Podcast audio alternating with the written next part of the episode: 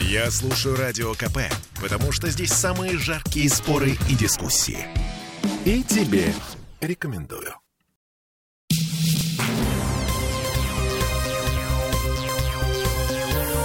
Темы дня. Ну что, генеральная репетиция перед решающей битвой за путевку в финальную часть чемпионата мира по футболу. Сборная России сегодня вечером играет против Кипра. А, играет у нас в Петербурге на Крестовском острове. При определенном раскладе уже сегодня может получить путевку в Катар. А еще Валерий Карпин поставил точку в вопросе о Дюбе. И ходят слухи о том, что Сергей Симак затевает перестройку в «Зените». Это мы вернулись в петербургскую студию радио «Комсомольская правда». Я Олеся Крупанина. Я Дмитрий Делинский. Сейчас у нас на связи будет э, наш спортивный обозреватель Сергей Соколов. Серега.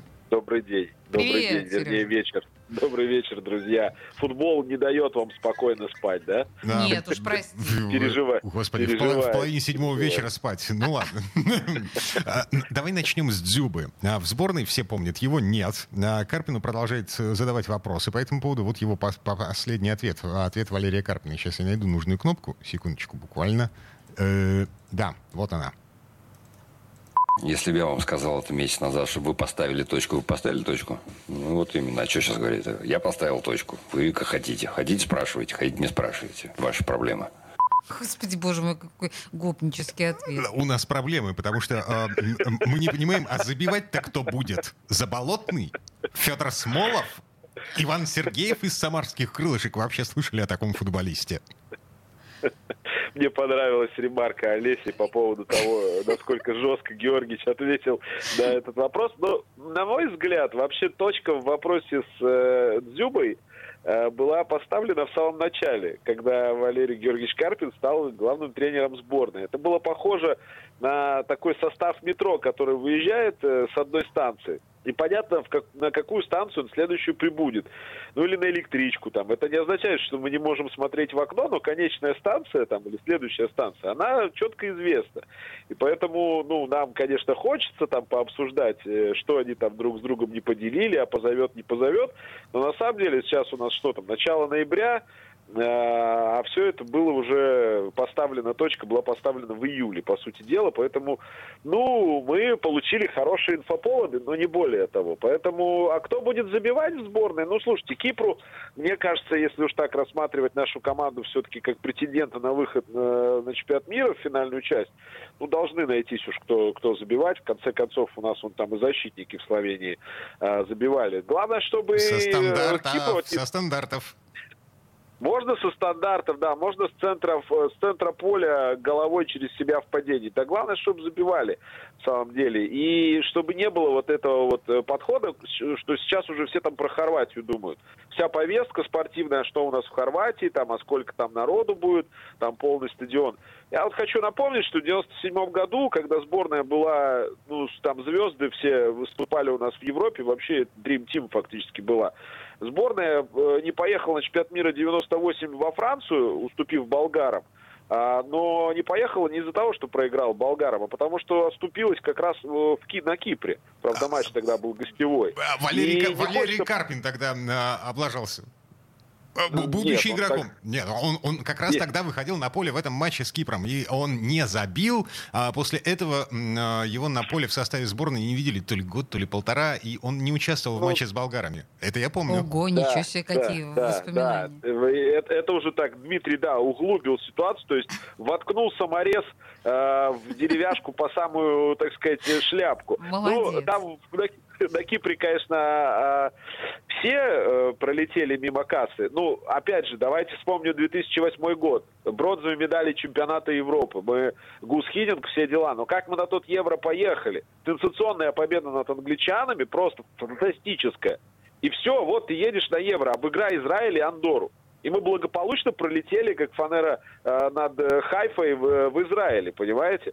И только благодаря хорватам, кстати говоря, которые сотворили чудо э, в Англии, обыграв англичан на Уэмбли, Россия поехала на тот Евро и сотворила там сенсацию. Понимаете, мир футбола, он вообще настолько чуткий ко всяким вот этим э, э, моментам э, параллелей, что вот честно, э, не хочется сейчас думать там про матч, который будет в воскресенье с Хорватией, а хочется смотреть сегодняшнюю игру. Потому что для этой сборной, на мой взгляд, каждая игра при Карпине это как отдельный отборочный турнир.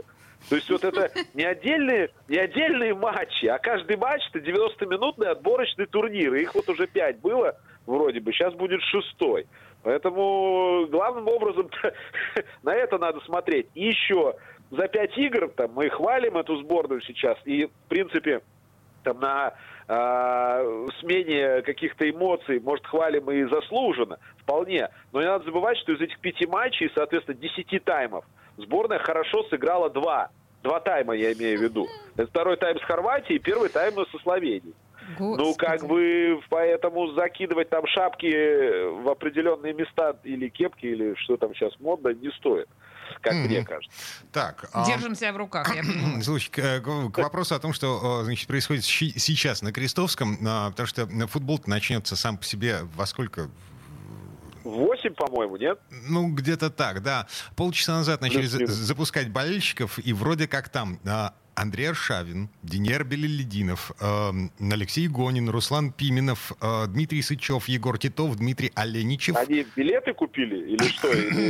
Значит, э, с Аршавиным, Белелединовым и Гониным и Пименовым можно сыграть в футбол в семейном секторе Газпромбанка. Такой, О, такой боже аттракцион. мой, какая прелесть. Ага. Ну, вот. Молодцы, молодцы. Променад, променад отличный на Газпром-арене всегда. Тут, э, знаете, как э, цинично не относись, как я люблю это делать. Но вот когда мы, когда когда молодцы, тогда молодцы. Не знаю, кстати, это интересно будет как-нибудь спросить э, у Андрея Сергеевича, он на такое мероприятие ходит за деньги или все-таки за идеи? Вот мне прям, прям подбивает э, это узнать. А как, как вообще, а мировая практика о чем говорит? Это за деньги а обычно или за идеи? А по-разному бывает. Ты знаешь, э, есть и, например, специалисты и тренеры, которые интервью дают только за деньги. А, ну, мило. Да, да. Поэтому в данном случае по-разному бывает. Ну, ну, конечно, если мы с тобой, например, к себе на дачу позовем Андрея Аршавина, то теоретически, даже если он сразу не покрутит пальцем у виска, то он, конечно, выставит определенную сумму, да, или там, там ну, неважно какого футболиста, можно Пименова, не цепляйтесь только к Аршавину. А, но здесь же сборная, здесь же как бы Санкт-Петербург, все дела, Газпромбанк. В общем, вот тот самый момент, когда бабло не всегда побеждает.